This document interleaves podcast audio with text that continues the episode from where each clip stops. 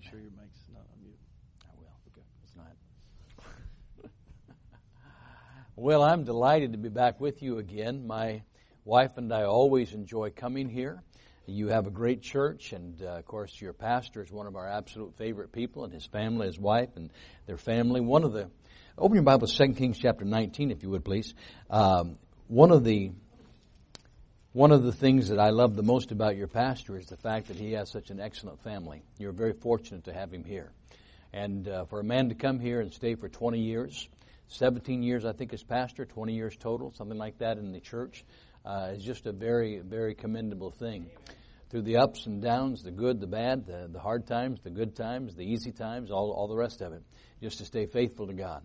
And I want to commend you, you as, as well uh, for your faithfulness to Christ and for uh, just uh, serving the Lord and being faithful to God and uh, continuing to uh, continue to just go ahead and and uh, plug away and serve the Lord no matter no matter what has happened in these last 20 years. I know some of you have been here for many years. Other others of you are new. But many of you I recognize. I haven't been here for a number of years myself. It's probably been, Pastor, maybe four years. I'd say four to five years since I was here, and and I, I, I wanted to come back, but we had been out of the country, and then of course uh, not travel was shut down for a period of time there, and so we weren't able to get back. But as soon as we had an open Sunday, I I called your pastor and begged him to let me come, and he uh, he finally he finally said, "Okay, you can come, just don't mess anything up." I mean, I mean, you see the confidence that he has in me. As we went, I shook hands with him and said, "Thank you, Pastor." He said, "You're welcome. Make sure your microphone is not is not muted." I've done this a few times before. it ain't my first rodeo, preacher. but I have left it muted a lot of times, so so he knows. He knows. He's speaking from experience. He says, "I know you old guys, man. You're going, you're going to pull a Biden on me. You're going to be say pulling out a card saying." Uh, we are. sorry, I shouldn't have said that. but uh, but I am delighted to be here, and uh, what a blessing to be able to be back with you again, to be back with your pastor and his wife and his children. It, did your wife leave you? Oh, she's here. Okay, good. I kept looking for your wife and thinking, what happened? you guys seemed like you were fine last night. uh, several, but our ministry is called Barnabas 1040, as Pastor mentioned. I'm not going to talk to you about our ministry today, but I just want to say thank you for your support. Uh, we support national pastors in the 1040 window, as, as preacher mentioned. Uh, after 25 years at Liberty Baptist Church, we six years ago resigned the church, left the church, and moved to China.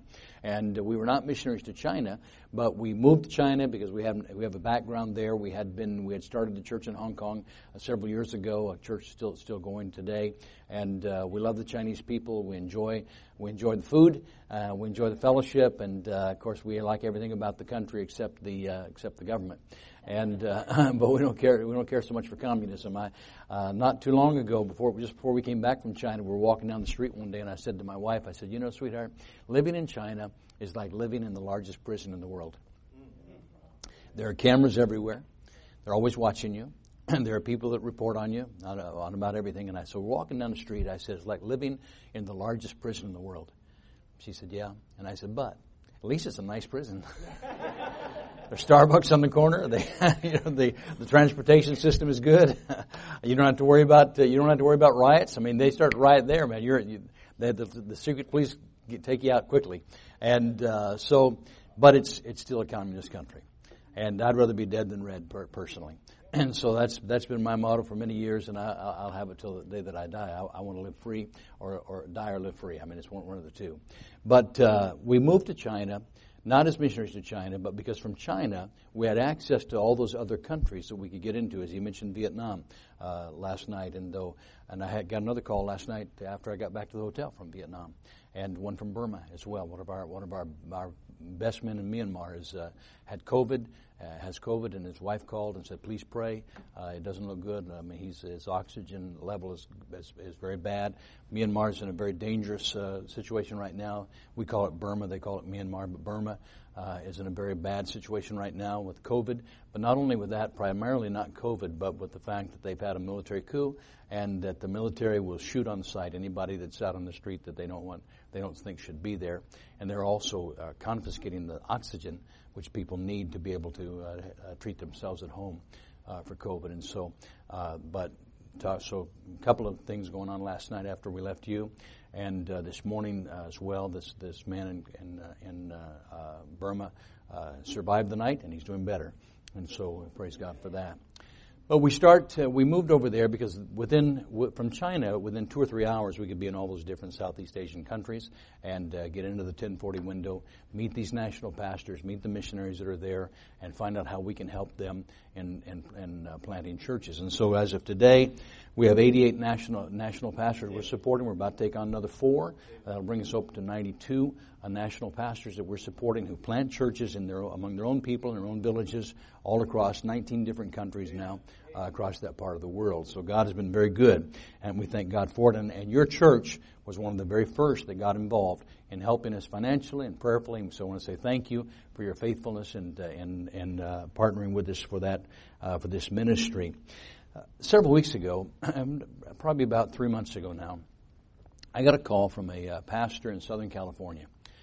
And he said, I, I, see from your schedule that you're going to be out in Southern California. He said, Is there any chance you could preach for me on 4th of July weekend? And I said, Yeah, I have that, I have that Sunday open. And so uh, I was going to be out for the 11th, uh, July, uh, July 11th for the 45th anniversary of the church that we pastored down in, uh, in Southern California, Newport Beach. And so I said, But I have the 4th open. And so, um, so he said, you, Could you preach for me on the 4th of July? And as we began talking, he said, I said, you want a patriotic uh, message? What, what would you like for the 4th of July? And uh, as we talked, I could tell that he was very discouraged and just, uh, just, just discouraged. And so I developed a message that I call, I developed just for that one church called Hope in the Midst of a Crisis from 2 Kings chapter 19, trying to kind of blend some, some things together. And I preached at that, that one church. But I, I am I'm, I'm letting you know that that I just felt like like you know I need to preach that in more than just one church. And so the message I'm going to preach to you this morning is hope in the midst of a crisis.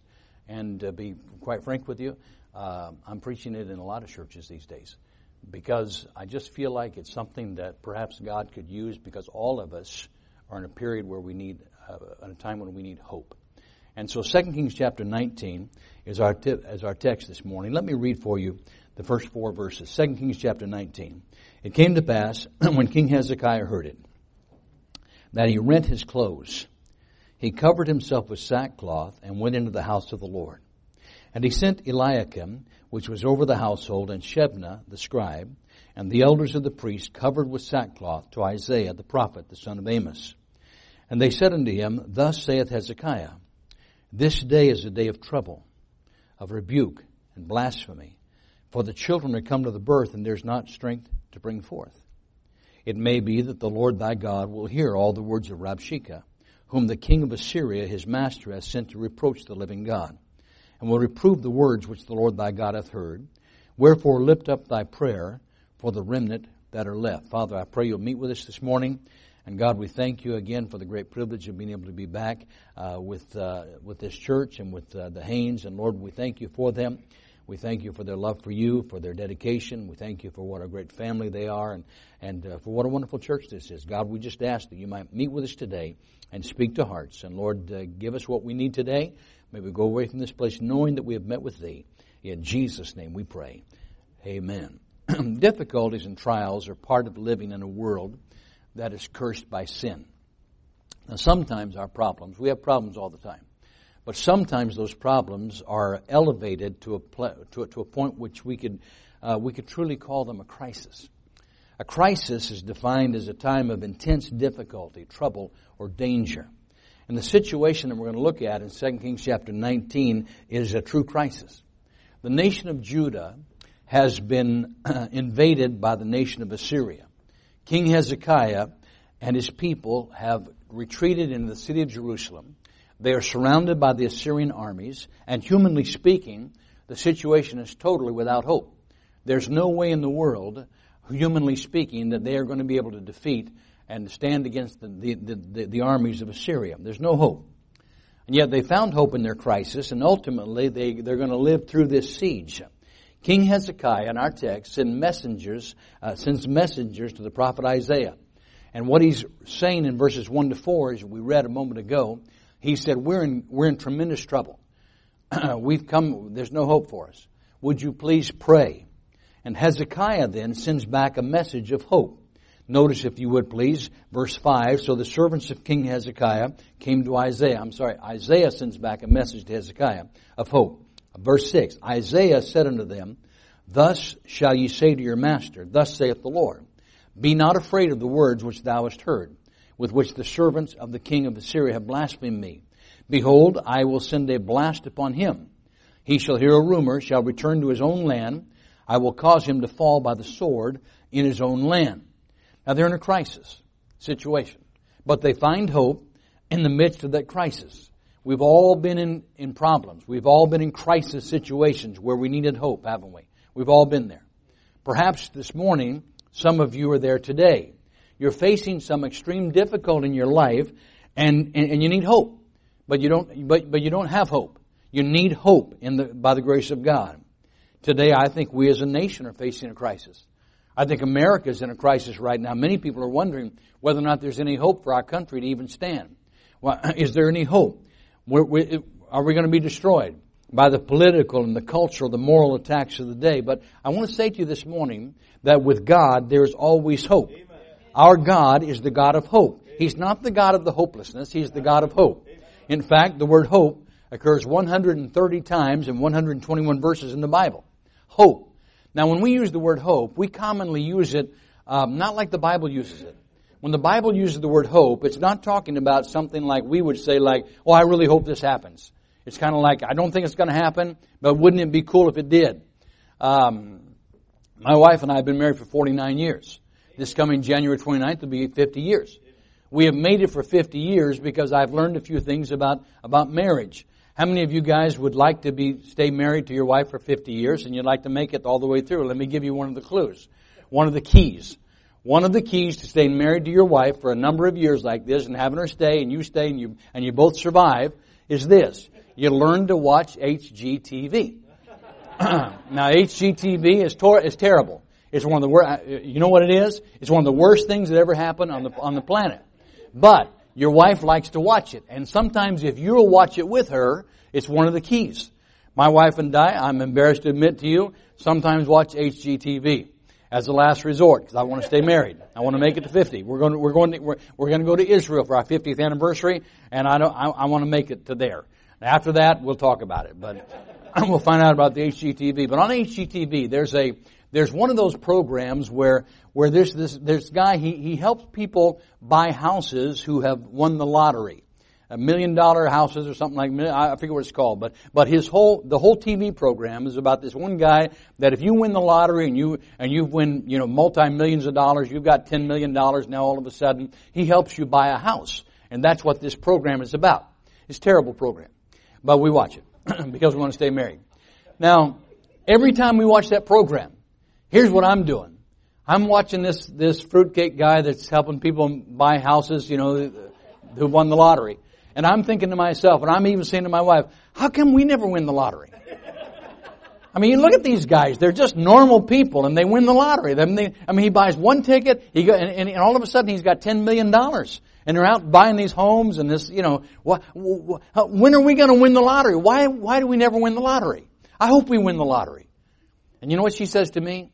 Honey, you're never going to win the lottery. Well, why not? They did. Well, here's why. You've never bought a ticket.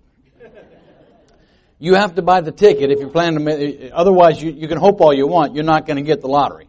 And by the way, I'm never going to buy a lottery ticket, so we're never going to be multimillionaires and we're never going to have, be on HGTV, you know. Because, uh, that's like that kind of hope. Well, I hope this happens. It's not going to happen, but I hope it does. No, that's, that's not what we're talking about. When God uses the word hope, He's talking about an assurance that we can, they can stand upon because our hope in the Bible is anchored to the promises of God. And God is able to do anything. It's His, His power, His faithfulness. I believe there's some lessons this morning in this story that will help us today. But here's what I need to do. I'm going to give you a warning to begin with. I need to go back and give you the backstory so you understand what's happening here. And uh, then we'll get to the lessons, okay? So don't get nervous. In about 15, 20 minutes, you're going to say, when is he going to get to the message, you know? Uh, I've got a long introduction, very short, very short message, okay? But I'm not going to keep you here all afternoon. We won't, we won't go, uh, we won't go till tomorrow morning or something. So let me give you the backstory. What's happening here in 2 Kings 19? The nation of Israel had existed for more than a thousand years without a king. They had no king. They were never designed to have a king. They were designed to be ruled by God and led by prophets and judges, but God was their king, and the prophets and judges would help them to understand what God wanted them to do. But they weren't satisfied to be ruled by God alone. They wanted to be like all the other nations. And so you remember under Samuel, they come to, they come to Samuel, they say, make us, give us a king, we want to be like everybody else. And Samuel's upset about it, says, no, you're not supposed to have a king, God is our king. And they said, we want a king. And so God says to Samuel, Samuel, they're not rejecting you, they're rejecting me. Let them, let them have their king. And so they have a king. Now they had three kings as a united nation. They're, they stayed together under these three kings. First one was King Saul. The second king was King David, of course, the great king that we know about. Thirdly was King Solomon, David's son. Now, so they stay united. Israel's one nation under Saul, then under David, where they become great, under Solomon, where they become very, uh, very wealthy, and then Solomon dies. So then we come to the next king, his son Rehoboam. Rehoboam was made king over Israel, all of Israel. But here's where, the, here's where they're going to split. Now, Rehoboam becomes the king, and everything would have gone okay. They could have had a fourth king and been stayed united. Except what happened was that, that the people, many of the people had become a little discouraged and disgruntled under Solomon. And uh, they, they, they, they were upset with the taxes. Uh, they became a very wealthy country, but they, but they were taxed very heavily. Uh, Solomon had, uh, he had a kind of an iron fist that he ruled with. And so they, they, they were upset about this. So these people that were upset in the kingdom, they choose a, a spokesperson, a spokesman by the name of Jeroboam. So Jeroboam comes to Rehoboam and he says to, he says to Rehoboam, look, we'll, we'll follow you. We, you'll, you'll be our king. We'll stay united, but we're going to ask you to do a few things. We want you to ease up a little bit. Would you, um, now I'm not sure exactly all, all the things that they, they, they, they, requested, but perhaps they said things like, uh, would you stop the mask mandate? Would you, uh, would you let the churches reopen? Would you let us kids, our kids go back to school? Uh, some of things like this. Would you lower the taxes? Would you, would you make it so that we don't pay a dollar fifty per gallon more than anybody else in the country for our, for our gas? You know, they, they came to Solomon and, or they came, I'm sorry, they came to Rehoboam and they said, under Jeroboam, they said, would, would you, would you, would you ease up a little bit? And Rehoboam very foolishly rejected those requests. And Rehoboam said, no, I won't. So Jeroboam took, takes several tribes out of the kingdom. He forms his own kingdom with a new capital set up in the city of Samaria. So now, as you read through your Bible in the Old Testament, you'll see uh, Israel in the north, and the capital there is Samaria. You see Judah, the kingdom of Judah in the south, and the capital remains at Jerusalem. But that's what happened. So now they're split into two kingdoms. The problem that Jeroboam has is this, though. Jeroboam has now pulled ten tribes out, formed his own kingdom, set up his own capital. But Jeroboam realizes that I've got a problem. Even though most of the people are following me, they're going back to Jerusalem to worship because that's where our temple is. That's where we worship God. And so it's just a matter of time if the people keep going back to Jerusalem to worship God, that eventually they're going to go back to Rehoboam, and I'm, I'm dead. I'm dead meat. I mean, I'm going to be tried for treason, and I'm going to be executed. So Rehoboam, so Jeroboam comes up with a plan. Here's what it is. Let me just read it for you. It's in 1 Kings 12. Jeroboam said in his heart, if this people go up to do sacrifice in the house of the Lord at Jerusalem, Then shall the heart of the people turn again unto their Lord, even unto Rehoboam king of Judah. They shall kill me. Whereupon the king made two calves of gold. He made these two golden calves, replicas of what they worshipped back in Egypt. And he said unto them, It's too much for you to go up to Jerusalem. Behold thy gods, O Israel, which brought thee up out of the land of Egypt. He set the one in Bethel, the other put he in Dan, and this thing became a sin to the Israelites. Now, as a result of idolatry, this is when idolatry, right here, begins, is introduced into the nation of Israel. As a result, eventually both kingdoms are going to be taken into captivity. Both of them are going to fall.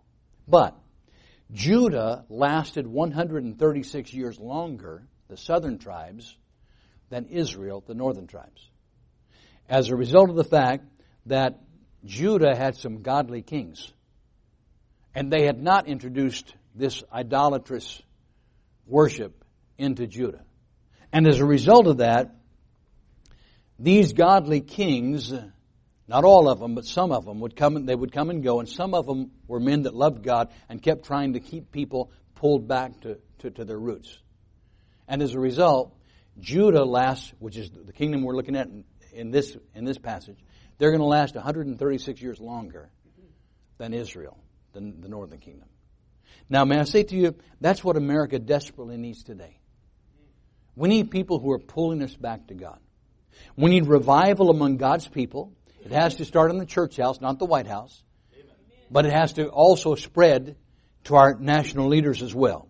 We need to return to leadership that recognizes our Christian heritage, seeks to build on, not destroy that heritage. We need that in America as well. And by the way, there's, there's no reason for us not to, not to have hope that that could happen in America just like it happened in Judah. And even though Israel fell, Judah did not for another 136 years as God gave them, gave, gave them opportunity and gave them grace. By the time we come to our text, the people of Israel have been defeated. They've been taken into captivity by the Assyrian nation. Now that same Assyrian nation is coming for Judah. And God decides to step in. And God says to Judah, I found some righteous people in you. I'm going to spare your nation. I'm going to let you stand for another 136, 136 years before judgment is finally going to come to you by the Babylonians. Now, what are some lessons for us? Look, if you would please, at 2 Kings chapter 19, verses 32 to 37. So, Assyria has defeated Israel. Now they're coming for Judah. They got the northern kingdom. Now they say we're going to get the southern kingdom. But look at verse 32. Therefore, thus saith the Lord concerning the king of Assyria, he shall not come into this city, nor shoot an arrow there, nor come before it with shield, nor cast a bank against it. By the way that he came, by the same shall he return. He shall not come into this city, saith the Lord. I will defend this city to save it. I'm telling you, we have no reason not to hope that God would do this for America as well. God doesn't love them more than he loves us. He said, I will defend this city, verse 34. For mine own sake, for my servant David's sake, it shall come to pass that night, and it came to pass that night, love this passage. The angel of the Lord went out and smote in the camp of the Syrians a hundred fourscore and five thousand, a hundred and eighty-five thousand men. And those men woke up dead. That's what it says. And when they arose early in the morning, behold, they were dead. These guys woke up and said, uh oh, we're dead. God stepped in. So Sennacherib, king of Assyria, departed and went and returned and dwelt at Nineveh. And it came to pass as he was worshiping the house of Nisroch, his god, that Adrammelech and Sharezer, his son, smote him with the sword. So Sennacherib goes back and his own son's killing. God stepped in. I'm telling you tonight, this morning, we, do, we have every reason to hope that God would step in for America as well. What are some lessons for us? Let me give you three of them very quick. Number one, we need to learn not to take every crisis personally. Don't take every problem and crisis in your life personally. Hezekiah was not the real target. God was the target here. Look if you would please in verse 6. Verse 6 of 2 Kings chapter 19, the Bible says, Isaiah said unto them. Now, now Hezekiah sends the messengers, hey, hey, we're in trouble. We have no hope. The Assyrians are here. Would you ask Hezekiah to pray for us? And I ask Isaiah to pray for us. And Isaiah sends the message back and says, look, tell Hezekiah, this is not about you. Thus saith the Lord, Be not afraid of the words which thou hast heard, with which the servants of the king of Assyria have blasphemed me. Hezekiah, this is not about you, it's about me. Sennacherib is not, he's not just trying to take you down, he's trying to take me down. Drop down, if you would please, uh, to verse 22. Verse 22 says, Whom hast thou reproached and blasphemed? Against whom hast thou exalted thy voice? Sennacherib thinks it's against, against Hezekiah. But Isaiah, but God is saying, no, no, it wasn't Hezekiah at all. Sennacherib, I'm taking this thing personal. You have blasphemed, uh, and, and uh, your voice have been lifted up, thine eyes on high, even upon the Holy One of Israel. Drop down, if you would please, to verse 28. Because thy rage against me, thy tumult is coming to mine ears. Because you have raged against me. What are some lessons for us? Look, when a crisis comes into your life, don't take it personal. Don't blame God. Um, the fact that God allows a crisis does not mean He created a crisis. You see what I'm saying? It's part of living in a fallen world. We live in a world that's sin cursed. We live in a world where people act contrary to the will of God. Don't blame God. Don't start, um, I mean, Hezekiah um, could have looked up and said, God, maybe he did, I don't know. But maybe Hezekiah was looking up and saying, God, why are you doing this to me? Why did you allow, I'm one of the good kings. When I understand why the Assyrians have taken over Israel, they, they had all bad kings, but God, I'm trying to do right. I'm trying to bring your people back to God. Why is this happening to me? Um, don't, don't, don't blame God when something happens. Jesus warned us that problems would come. John 16, 33, these things I have spoken unto you, that in me you might have peace. In the world you shall have tribulation. Whenever something happens in our life, we're always looking for somebody to blame. Sometimes we blame ourselves, we blame our children, we blame the pastor, we blame the government, we blame, sometimes it's just the fact that you live on planet earth. Problems come into your life. The New Testament writers echoed the truth that Jesus said in John 16, 33. 1 Peter 4:12, Peter said, "Beloved, think it not strange concerning the fiery trial which is to try you, as though some strange thing happened unto you." Bad things happen in life. As I said, we automatically, we, we just by nature, we want to blame somebody. We want to say this is this happening. It's not my fault. Why is this happening to me? What, why did this come up? Look, it's not always because of something you did. It's not always become, because God did something to you. It's called Welcome to planet Earth. We have problems that come into our life. Anybody here remember 2020? Anybody here wish you could forget 2020? 2020 was, um, I don't know how to describe it. It was an interesting. It was the most, I'm 71 years old. I've never had a, a year like 2020 in my life. What a year. In 2019, my wife and I were living basing our ministry in China. All of a sudden, through no fault of our own, we had to leave China. We were not missionaries to China, but uh, China began to crack down on, on, on, on any foreign Christians. In fact, the city that we lived in put out a bounty and said that a Chinese person who knows of a foreigner who's teaching the Bible to Chinese people, if you turn him in, you can, you can, make, you can make 10,000 renminbi for turning him in. That's 1,500 US dollars. That's pretty good that's pretty good. So if you happen to know that your neighbor is a foreigner and he's having people into his home, which we did regularly, we weren't missionaries in China, but we did that consistently. All of a sudden, all you, I mean, it just, it was an extremely difficult time. People were disappearing off the streets, literally. House churches were closed. Everything you heard about 2019 about the crackdown in China is true. All of a sudden, we have to leave China. Uh, visa issues and different things that went on for us. We had to leave China. So in 2019, we leave China. Our 2020 schedule was packed. At this time in 2019, when we had to leave, our 2020 schedule was totally filled. We had meetings in multiple countries. We had some in Canada. We had some in the United States. We had them, we had them across, uh, across Europe. We had them across Asia. We, we, we were scheduled. It was going to be a very, very busy year. So we come back. March 6th, we bought a townhouse in, uh, in Florida. Uh, we bought a little townhouse in, in the Pensacola, Florida area. We planned to be there for a total of 10 days because on March 16th, we, we bought this house on March 6th, this townhouse. On March 16th, we had tickets to go to, to the Philippines. I don't know if you were going to go or not for that, for that big meeting out there. And so we, we were supposed to fly out to the Philippines, and then from the Philippines, we were supposed to go to China, from there to Hong Kong, from there to, uh, to Ukraine, from there to some other countries where we had been teaching and preaching in different places. All of it scheduled. March 6th, we buy this townhome. We plan to be there for a total of 10 days. March 11th, the World Health Organization declared a global pandemic. March 13th, President Trump declared a national emergency. March 16th, my flights were canceled to the Philippines, China, Ukraine. Foreign travel stopped totally for the year. By the way, still, still closed. March 19th, California issued a stay-at-home order. All of my meetings in America and Canada began to be canceled as well. March 24th, I turned 70 years old. Bad, bad year.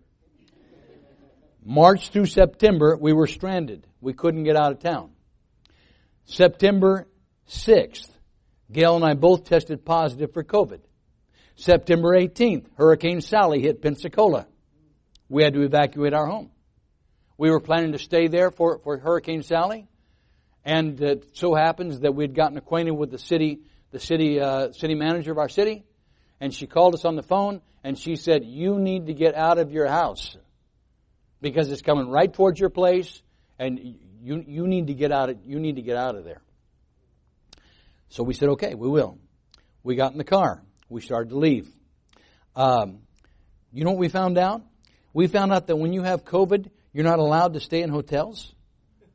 You're also not allowed to stay in uh, in in uh, in uh, shelters. So we're told to get out of town, get out of your house. We have nowhere to go because we have COVID. Nobody nobody would allow us in. September 19th, God still loved us. September 19th, God still loved us. God took care of us. And absolutely none of those things that I mentioned to you had anything to do with us. It was called living in the world. So I'm saying to you this morning, welcome to life on planet Earth. Stop taking everything personally. Stop feeling like every problem in your life is something unique to you, that nobody else has a problem like this, and, and, and, and all of a sudden there's no hope. Why is God doing this? Why is God allowing? He's allowing. Look, it's part of living on planet Earth. God loves you. God never stops loving you. He never stops watching over you. He never stops caring for you. Don't throw up your hands in despair. Never lose hope that God is in control. Number one, stop taking every problem and every crisis personal. Number two, Lay your fears and needs before God in prayer. King Sennacherib sends messages to, Hezekiah. This message comes by letter. And this letter that comes to Hezekiah from Sennacherib, sent through his messengers, says, You are dead meat. And this letter says, We've already taken Israel. We've taken the other part of the kingdom, and now we're coming for you, and, and you're, you're dead. So the best thing you can do is just go ahead and surrender now and cry for cry out for mercy because there's no way that you can stop my armies. Now, verse 14. Look if you would please in 2 Kings 19:14. Hezekiah received the letter of the hand of the messengers. He read it. What did he do? He went up into the house of the Lord and he spread it before the Lord. And Hezekiah began to pray. Let me ask you a question. When will we do the same? When will we learn to take our problems and take our troubles and take our crises and lay them before the only person who can possibly help us? God loves you. God wants to hear you. He wants you to pray. He is, he is waiting to hear from us, crying out to God. Hezekiah prayed before the Lord in verse 15, and he said, O Lord God of Israel, which dwellest between the cherubims, thou art the God, even thou alone of all the kingdoms about the earth, thou hast made heaven and earth. Lord, please bow down thine ear and hear, open thine, eyes and see and hear the words of Sennacherib. And, and then, and then you know what, you know what Hezekiah did, said? Hezekiah admits to God, Sennacherib's correct. Sennacherib is saying, I'm going to destroy you, and he's right. He can destroy us, God. I can't, I can't fix this problem. I'm, I, I, I'm in trouble. He says in verse 17, of a truth, Lord, the kings of Assyria have destroyed the nations and their lands. Everything Hezekiah, Sennacherib said in that letter is correct. Sennacherib writes a letter to Hezekiah and he says, hey, hey, nobody has been able to stand before me. And you're not going to stand before me either. You are dead. And, and Hezekiah says, and he's exactly right. I can't, I can't fix this. But you can, God.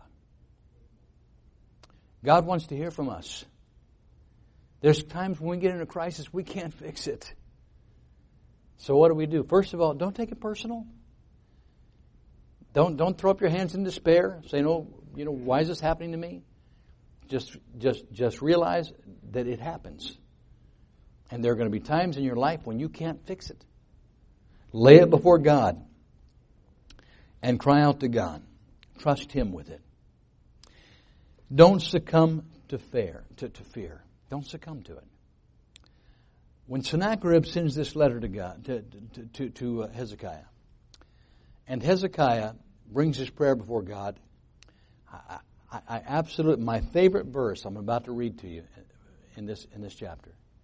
I love this verse. It may be my favorite verse in the Bible. Probably not though, because that would be bad to have. I mean, John three sixteen or something like that needs to be your favorite verse in the Bible. it's not my favorite verse in the Bible, but it's my favorite verse in this chapter. I'm about to read it to you. Hezekiah is saying to God in his prayer, and he says, God, he, it's true. It's true. Everything Sennacherib said is true. He has destroyed all those other nations. He has burned their gods in the, in the fire. But they weren't real gods. They were idols. Sennacherib is going to get a, get a message back to, God's going to send a message back to Sennacherib. And I want, you, I, want, I want you to see what he says in verse 27. Here's God's response to Sennacherib. Sennacherib saying, I'm coming for you. I'm going to get you. You're going to die. And so God sends this message. He says, he says to Hezekiah, You send this message, you, you, send, you send a letter back to him. And you tell him this, verse 27 I know thy abode. Hey, Sennacherib, I know where you live. I know what you did last summer. I know what you did last night. I know what you're thinking. Hey, Sennacherib, you can run, but you can't hide. I know where you live, buddy. I know where you shop. I, know, I love this. God says to Sennacherib, I know, I know where you live. I know you're going out. I know you're coming in. I know everything about you. And, buddy, you are dead. Because you're picking on the wrong guy. You picked the wrong fight, man. I know where you live. I know you're going out. I know you're coming in. I know thy rage against me because thy rage against me and thy tumult has come up into mine ears. Therefore, I'm going to put my hook in your nose. I'm going to bring you back home, and you're going to die. His two sons killed him. Maybe just my twisted personality. But I love that. I know where you live, Sennacherib. God knows where your enemies live too, and mine as well. You don't have to worry about it. We don't have to take care of every crisis especially those we can't fix anyway. We need to bring them before God. Number one, don't take it personal. Number two, bring it before God in prayer. Number three, trust your Heavenly Father to settle your crisis as He sees fit. Verse 17, the Bible says in verse 17, Of a truth, Lord, the kings of Assyria have destroyed the nations and their lands.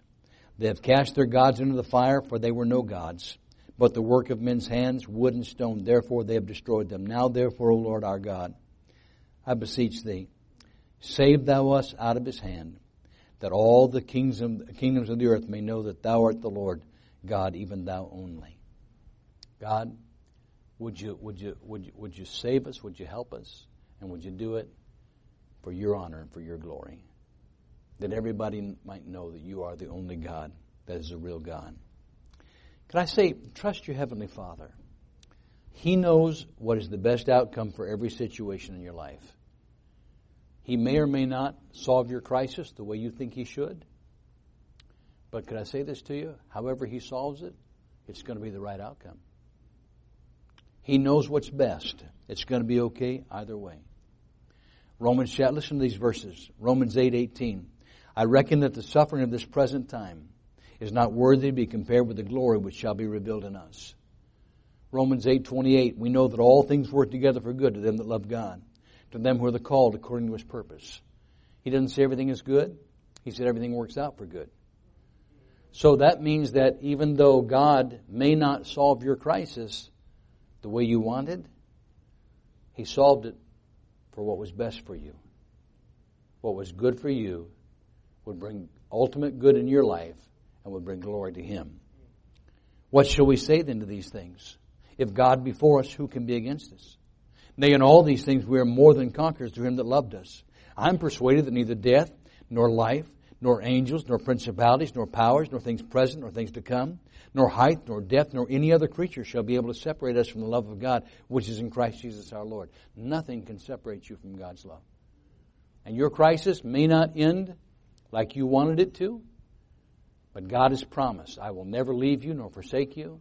And all things work together for good to those that love God, who are the called according to his purpose. So however he decides to work it out, he promised it was for your good and for His glory.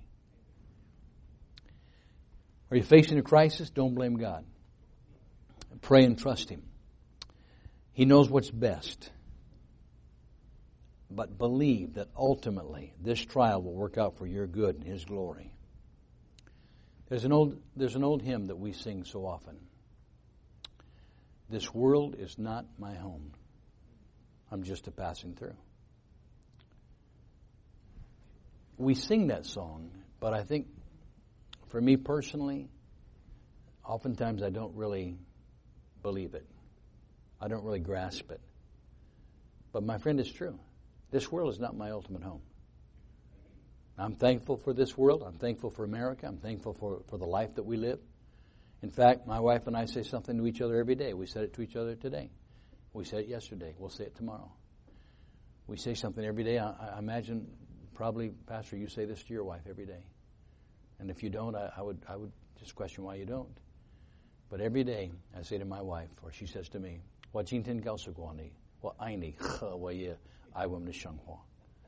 You probably say that to your wife every day. Cammy, he says at least the "h" part, right? 我今天告诉过你，我今天告诉过你，我爱你和 he says that part. Huh. Have I told you today? You can say it in English if you want to. We, we normally say it in Chinese, but English works too.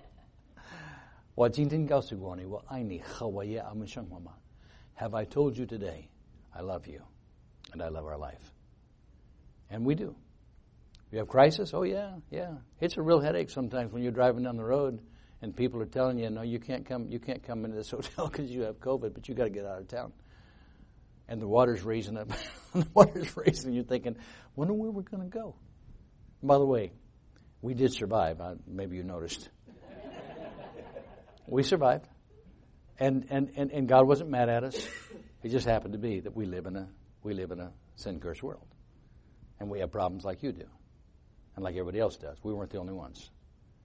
Everybody's got problems, but I love our life, and I'm grateful to God for letting me live here. But here's the key. Here's the key. This isn't home. This is not home. One of these days, we're going to be at our real home. And until then, let's just trust God. That even though we're going through a crisis, even going through problems, He knows what's best for us. He's still in control. He hasn't forgotten us. He hasn't forsaken us. This too shall pass by the grace of God. Perhaps you're here today and you're skeptical about God's promises. All those verses I read to you a moment ago, you're thinking, nah, I, don't, I, don't, I, can't buy that. I just really don't believe that God, there's a God in heaven, He's in control, and, and everything's working out for good. I, I don't believe that. Could I say this to you? I understand. I get it. I didn't believe it either for the first 20 years of my life. I, didn't believe that God, there was a God in heaven that loved me, that cared for me. I dropped out of high school at 17, joined the Army at 18, went to Vietnam at, at, at, 8, um, dropped, out, sorry, dropped out of high school at 16, joined the Army at 17, went to Vietnam at 18. Uh, spent two tours in Vietnam with 75th Rangers, came back at 19, and, and, and when I was 20 years old, I didn't believe there was a God who cared. I didn't believe there was a God who loved me. I didn't believe there was a God who had things under control.